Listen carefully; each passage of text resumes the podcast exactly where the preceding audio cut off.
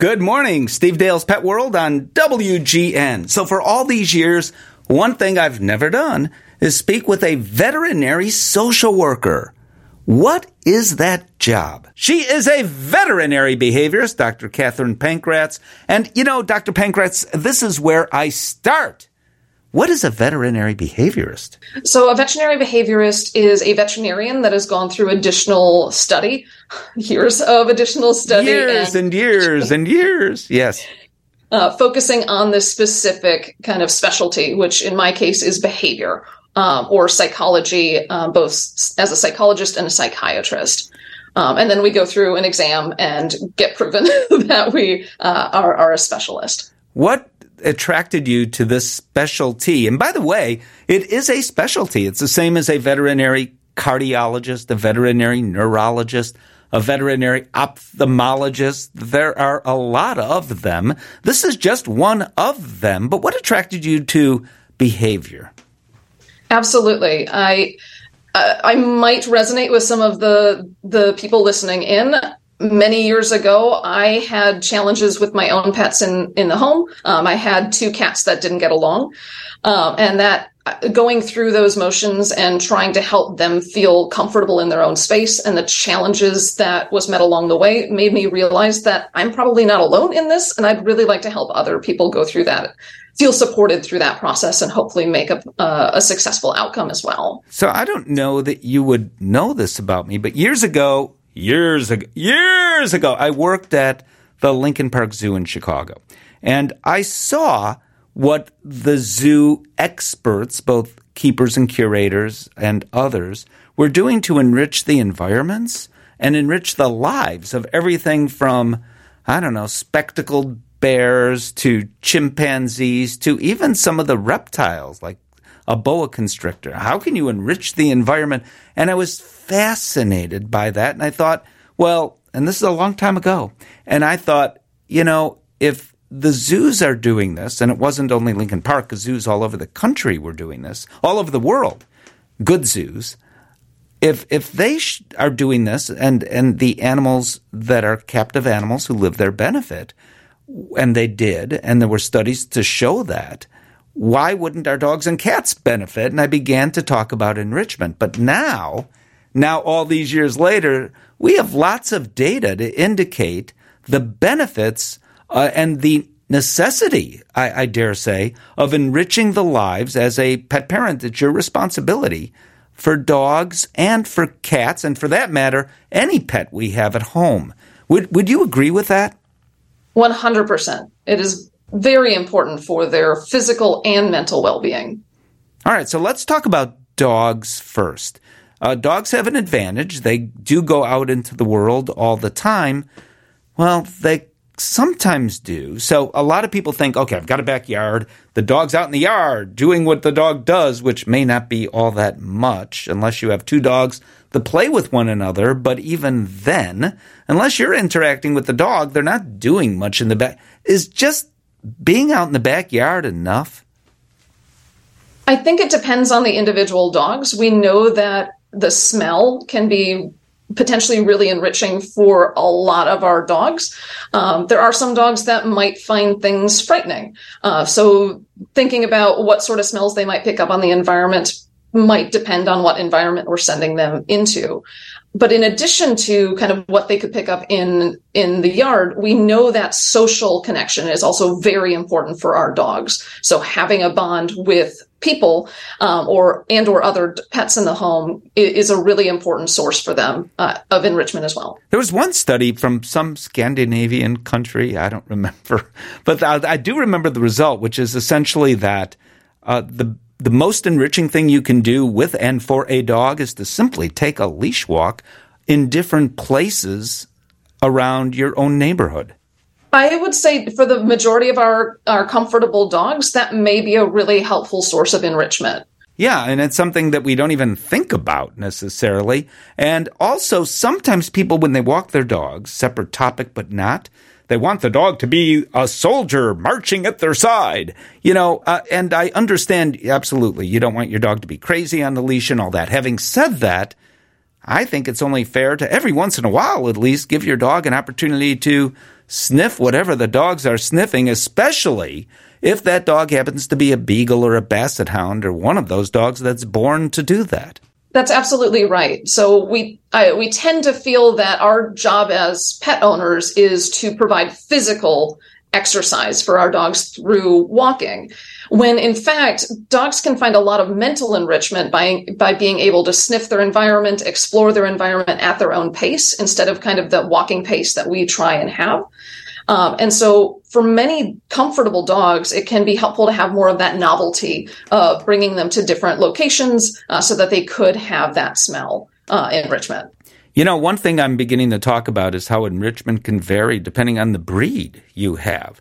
So, enrichment might look a little different if you have a greyhound compared to a miniature poodle compared to a basset hound that I mentioned. Do you think That's so? for sure. Yeah. A- absolutely. So different breeds may have different needs as well as different as well as individuals may have different needs. So some dogs may feel really confident and want to be able to explore and interact with their environment. And then we do have some dogs that are more shy or worried about certain things that they might encounter on those walks and may do better with a different more private um, or curated uh, uh, events out there, such as going into selected, um, protected, fenced in yards where they could explore without necessarily being bombarded with things that might frighten them. How important, you know, we talked about dogs, I think, live by their nose. Could it be an enriching game to put some novel scents into the environment in your own home? So taking just a bit of your uh, perfume or cologne and spraying it on a clean rag and just dropping it down somewhere, as long as the dog doesn't chew up the rag. Absolutely. It's important for them not to eat the item that we might share, uh, but certain smells may be fun for them to sniff. Some smells might be a bit too strong, uh, depending on the individual's uh, comfort. Um, so we do want to be aware of that. And then some of the uh, sprays, um, especially things like essential oil or things that come in a spray bottle, they might contain alcohol as the way to spray out, which could actually be noxious. So we want to make sure that that alcohol, you know, kind of evaporates before we might share it with our pup. Um, but many smells that we could bring in could be enriching for uh, an individual dog. Should we be feeding our dog from a bowl? Especially those dogs that inhale their food like Labradors, which I don't even believe need teeth because they they just take it all in at once. It seems they're like a vacuum cleaner, right? I know Labradors named Hoover for a reason. So, do you think though that feeding our dogs a little differently is a good idea, and what would that be? I think it would be really helpful to uh, provide a bit more mental enrichment when it comes to our meal times with our dogs, um, and so that could look like certain means to slow down their uh, their meal time and make that last longer.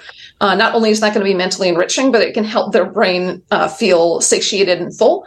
Um, so those might look like uh, food puzzles, um, which the majority of which we want to make sure are really safe for our dogs. Uh, so they are constructed so that our dog doesn't destroy or eat the actual food puzzle itself, but a means to slow down their eating process and think through their meal. And there's a condition called bloat, which can occur in some breeds more than others. Uh, when that food is kind of inhaled. So, what we're describing would also at least lessen the chance of that, too, I believe.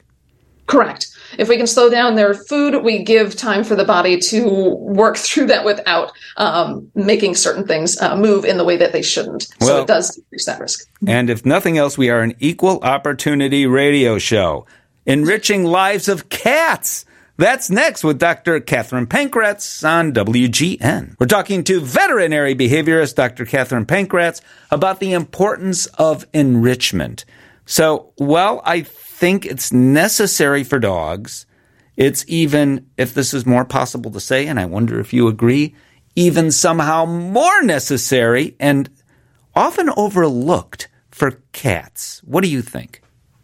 I completely agree. We often have this misinterpretation that cats are just happy to be in the home that we provide, which, although true in its own right, uh, they do have needs that are really important for us to recognize since they're so dependent on us uh, to provide all of those physical and emotional needs for them. So, one thing I say is if it's a cat, that cat, if it's a cat, is born with a prey drive. Am I right about that? And if so, do we need to do something to sort of make that cat happy? Absolutely. So cats are what we call mid-sized predators, which means although they're really good at hunting things and they like to hunt small meals multiple times throughout the day, uh, they're also at risk of bigger apex predators um, going after them. So we to help them feel comfortable, we want to give them the ability to feel safe, the ability to hide and get away, such as giving hiding places or elevated surfaces, as well as giving them ways in which they can forage and hunt and stalk and grab um, their potential quote unquote meal of sorts. You know, I think we all want to feel safe. I mean, as human beings, I, I think that that is something that is depend not dependent on culture. Just if you're a human being, you want to feel safe. Uh, for dogs, the same is true. I think it's even more true somehow, some way for cats. What do you think? Absolutely. Again, this goes back to them being that potential prey to a bigger predator. So they need to be able to feel safe.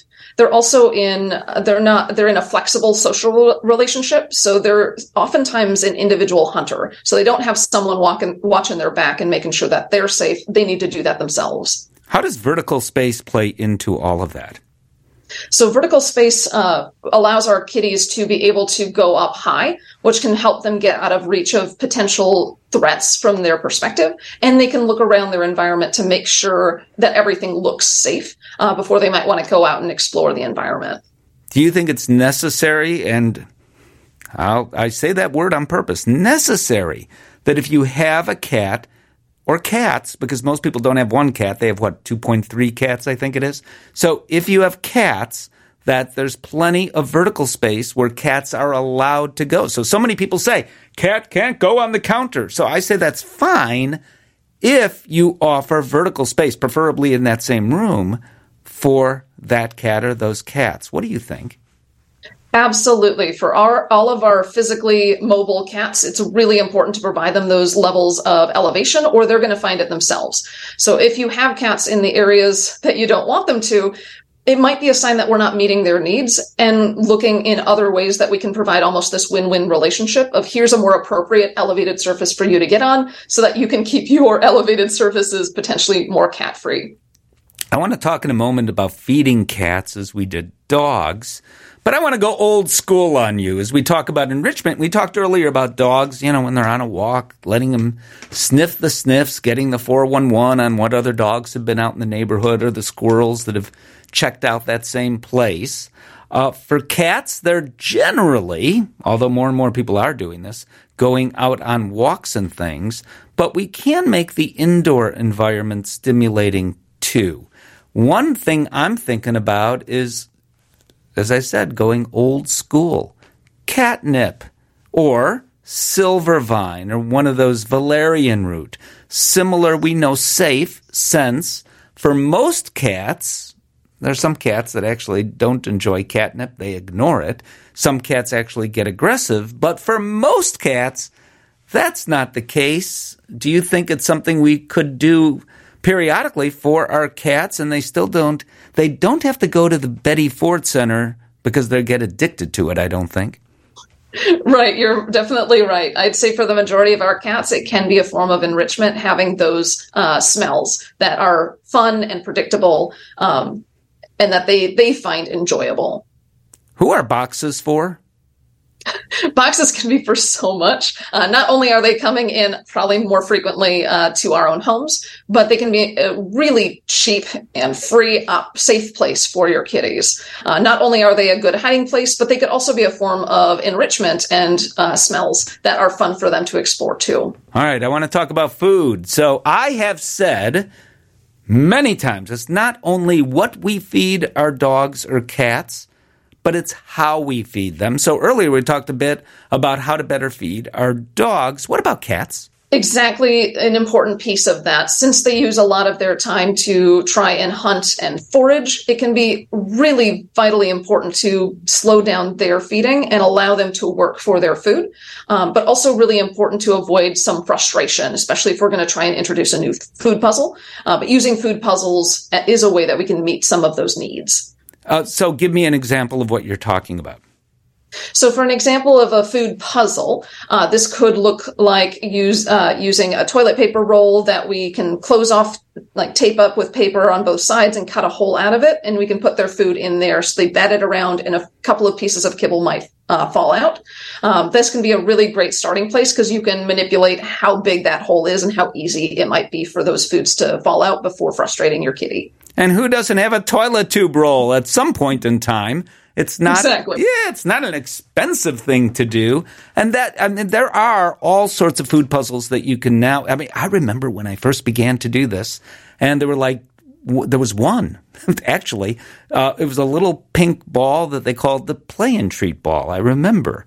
Uh, and and now there's more like 101 or something. I mean there are dozens and dozens of choices out there. Absolutely. You've got uh, anything that you can purchase. Uh, there's a whole variety, both for dry food, for wet food, for stationary food puzzles or moving puzzles. And then for those of us that might be a bit more cost conscious, um, there's a lot of inspiration on how we could do it out of uh, some of our recycled products um, mm-hmm. and make it yourself.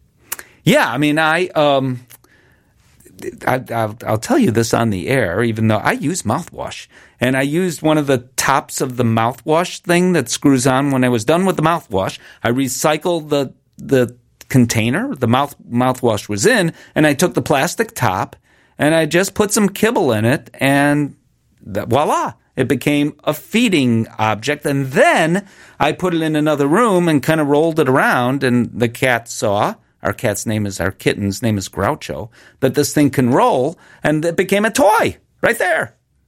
Absolutely. Something as simple as like a Dixie cup or a mug can just require a little bit more enrichment uh, for them to knock it over, paw, paw it out, um, which is a little bit more than feeding it from a bowl. Well, I will say it's enriching talking to Dr. Katherine Pankratz, veterinary behaviorist. My life will never be the same.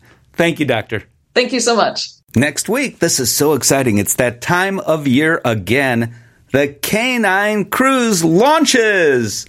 This is where a Mercury Skyline cruise line that have a variety of different cruises that go, you know, up and down the Chicago River, out onto Lake Michigan, offers a cruise for dogs. And Holly Agro will be here, and I'm sure she'll describe how this all began with this radio show on WGN. And now other cities around the country have replicated the same thing.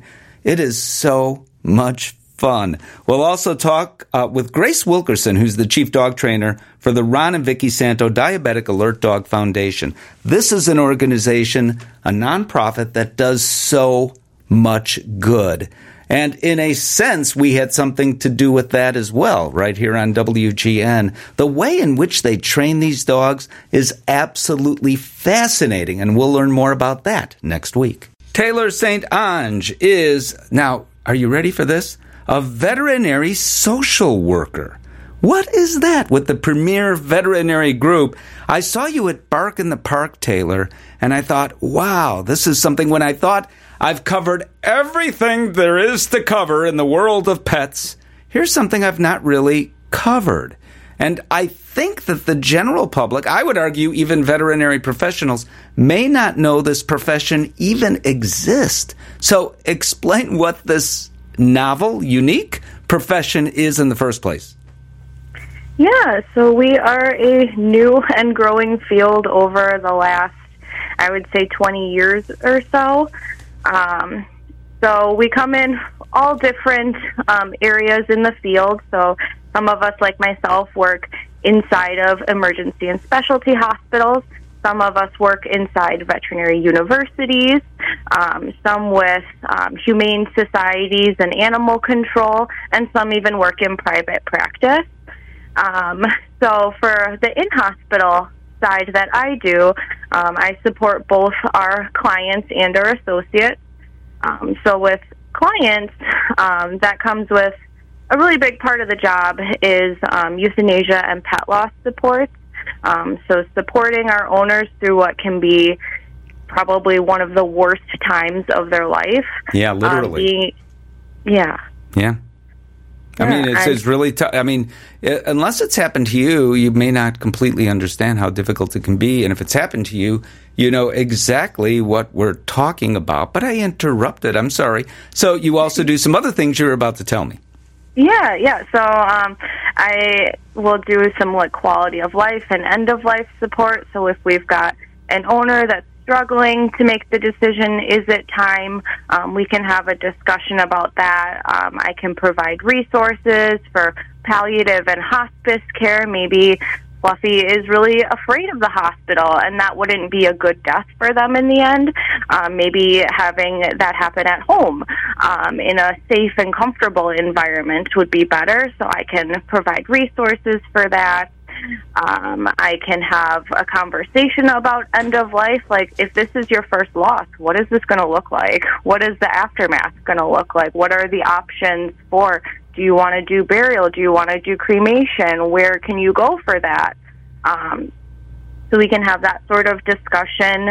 Um, I can do just general emotional support because it's stressful to bring your pet to an emergency hospital. It's really not something that's ever planned in your day. You don't plan to, hey, I'm going to take my dog in at 3 p.m. to the ER. You know, so it's scary and it's overwhelming. So I can be with owners and support them through that. Mm-hmm. Um, I can help facilitate ICU visits when their pet is in hospital for several days. Um, so there's really a lot of support that we can do with the human animal bond. Now, the veterinary profession in itself uh, has been struggling for many years now. I mean, suicide among veterinary professionals is the greatest by percent of any medical profession, which people generally don't know. Uh, so, do you help veterinarians through something of that nature? And even if we're not talking about suicide, through uh, depression, through quality of life issues, etc. Mm-hmm. Yeah. So, I think the biggest thing that I do for them is I give them their time back. So, if we're um, during the day, if we've got a really heavy case, um, and it's an owner who can't decide and is just has a lot of things going on, I will take over the emotional aspect. the there's no reason for our vet staff to continually be in there and taking on that emotional load. Um, so I will stay with the client and we'll work things out that way, um, and that kind of takes that off the the vets. So that reduces their compassion fatigue, that reduces their burnout, their euthanasia distress, because I'm taking over that part of the case. Mm-hmm. Um, but I can also do like one-on-one meetings with our staff. So if it's something work-related, if it's something in their personal life, we can have a conversation. I can connect them with resources. Um, I can do case debriefings. So maybe that's just one-on-one, like a case that I have with someone, or maybe it's a case that's been in our ICU for several days and it's been wearing on our entire team. We can have a group debrief about the case of what went wrong, what went right, how do we feel about it, and really pick it apart. What I'm interested in is your background. What is someone who does what you do? Do you have a background in veterinary medicine, in social work? Where does it start? Yeah, so I actually fell into this field. I was not planning on it. Um, I wanted human hospice social work. That was my end goal. Um, and my field placement for my master's program, they were all out of human social work medical um, options. So they said, we have veterinary. Um, and I looked at the description and said, yes, that is exactly what I want. It's emergency trauma, but also grief and loss, and I get to see all of these animals. um, and I started my field placement. I ended up, I was at Lakeshore Veterinary Specialist in Wisconsin. Um, I ended up loving it so much I stayed on an extra semester and then was hired on. Um, so I have a little different background getting into it by coming into the field through a field internship. Um, most people do not have any sort of veterinary background coming into the VSW field. Most of them are like human hospice, child welfare, um, behavioral health. Um, but there's also, you can also go through the University of Tennessee has a master's program, um, and they also have a postgraduate certificate for veterinary social work. So a lot of people are choosing that route too to get some background information before getting into the field. What surprises you most about being in this field that you did not expect?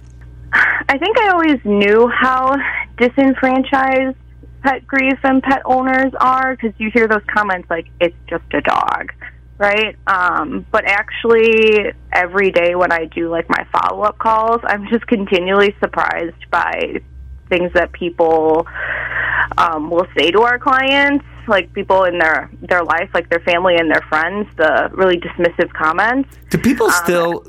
I'm sorry to interrupt. Do people mm-hmm. still say that? Because I, you know, if you were if you were 80 years old and you were saying, mm-hmm. well, 25 years ago, you know, but you're not. Mm-hmm. You're saying people uh, from what I understand, if I'm understanding correctly, you're saying people still say that every day. Yeah, yeah, they do, and it it really um, takes a toll on our pet owners because then they're like, "Am I grieving wrong? Like, am I blowing this out of proportion?" And they're not. It's their child they just lost. Well, it is, and they call them mm-hmm. fur babies. I think for mm-hmm. a reason, and there's lots of data to indicate that mm-hmm. yes, most people, first of all, most people who have a pet in America today, oh, back up even one more step. Most people in America have a pet. So we are talking about most people, which is what mm-hmm. surprises me about hearing that comment today. I mean, mm-hmm. there are mm-hmm. workplaces that mm-hmm. if your pet passes away, they'll give you the day off or a couple mm-hmm. of days off to grieve similar as if you lost a family member, but it is the same. You have lost a family mm-hmm. member. Secondly, we know that millennials in particular they they're the ones who said fur babies in the first place. It's that term that came from that generation, and for that generation, their babies may literally be their pets. They probably or may not, not probably, but they may not have children with two legs. They have children with four legs. So the loss, of course, how can it not hit real hard?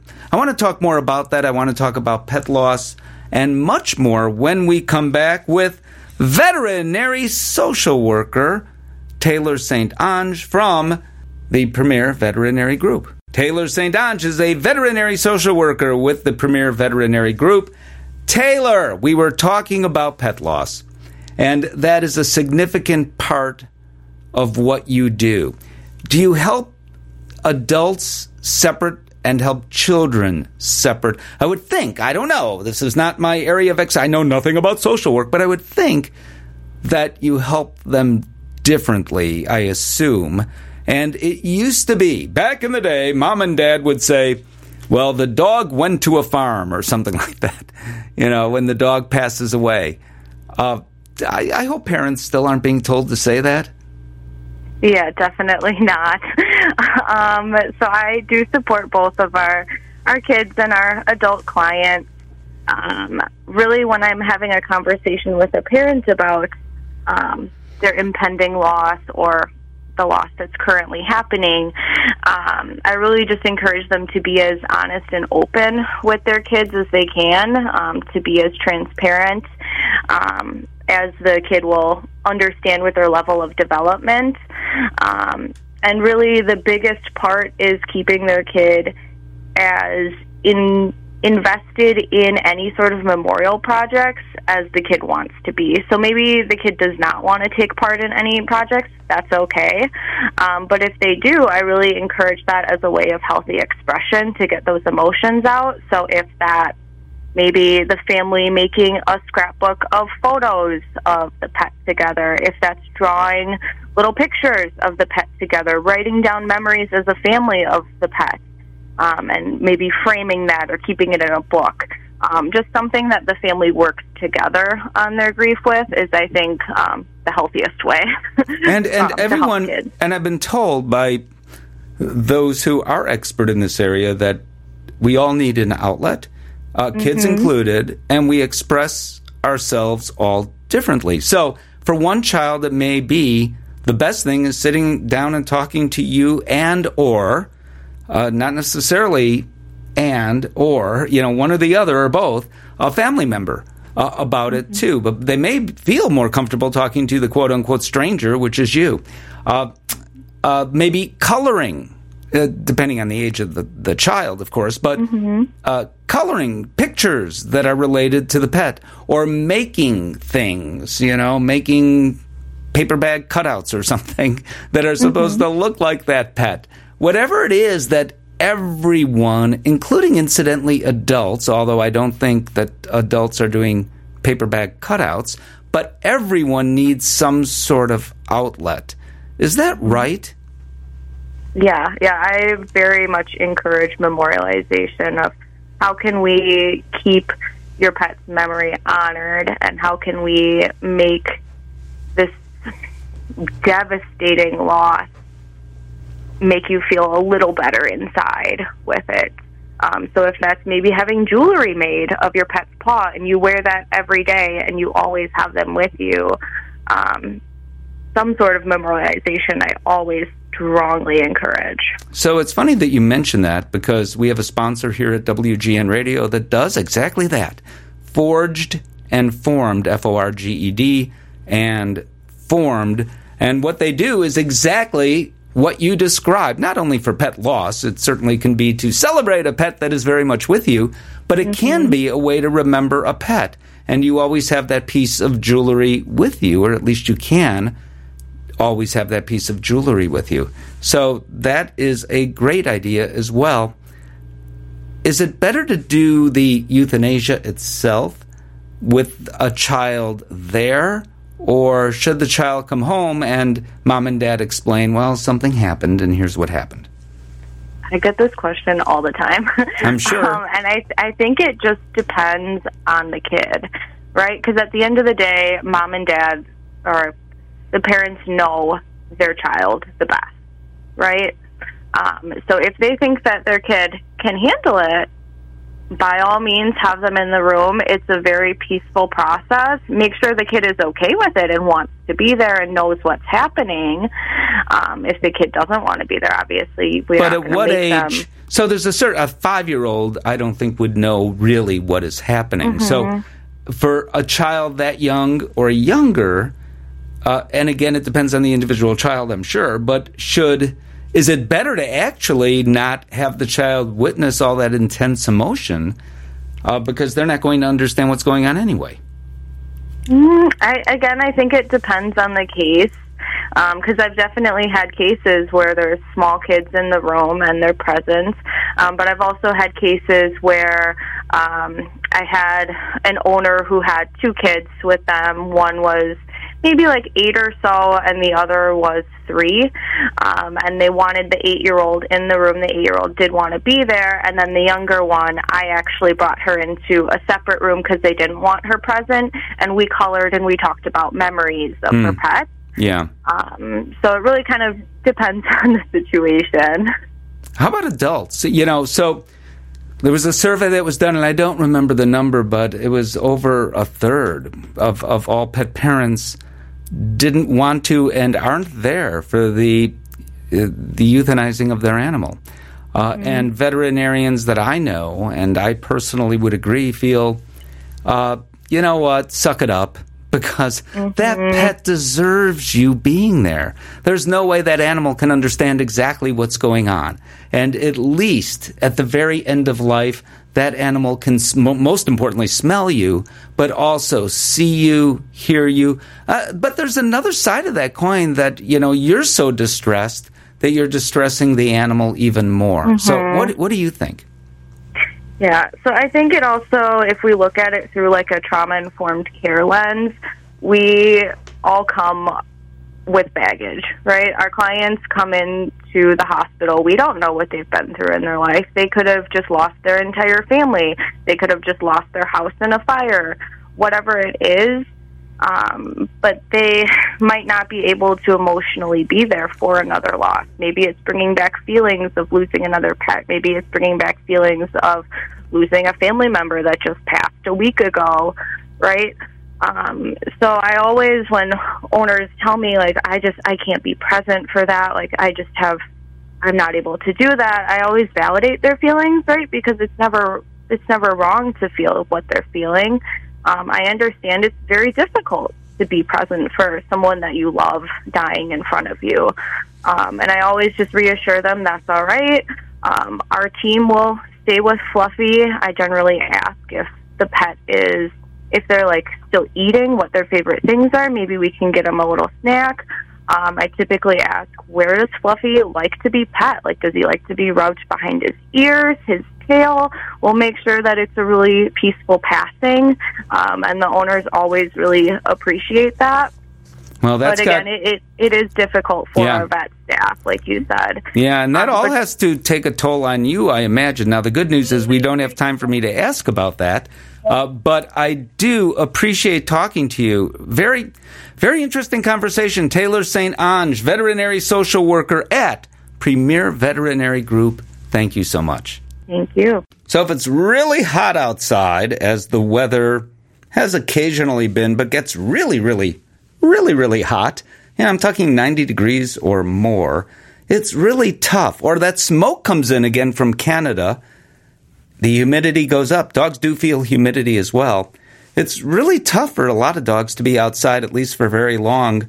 And it should be. Those dogs should not be outside. I'm talking about brachycephalic dogs like bulldogs, French bulldogs, pugs that look like they walked into a wall, you know, because they have limited airway and they can't do it. It's too much for them. Or I'm talking about geriatric dogs. So there are things you can do with your dogs to entertain them indoors. Go on a field trip. Go to a pet store. Uh, they allow dogs. Go to uh, Lowe's or Home Depot or another home improvement store, maybe a hardware store that allows dogs, or a friend's house that has a dog that you know is friendly with your dog. You could check out the canine cruise that we're going to be talking about next week on the show. There are lots of possibilities for you. You can play hide and seek indoors. That is the greatest game ever. So someone goes to hide, someone else has the dog on a sit stay and says free, and the go- dog goes from room to room. I mean, you cannot find a place where the dog will not find you. Try it. Try sitting in the bathtub or closing yourself off in a closet. The dog will find you. It's great fun for people, for kids to be entertained as well. If they're the ones hiding, it's a great idea. Working for food, using food puzzles or snuffle mats. Those look like shaggy rugs, kind of, if you're not familiar. They're available wherever pet products are sold. Play fetch. Use a squeaky toy, a tennis ball. You can create your little obstacle course for little dogs using soup cans. Be creative, but keep your dog indoors if it's that hot outdoors. We'll see you next week, bright and early, right here on WGN.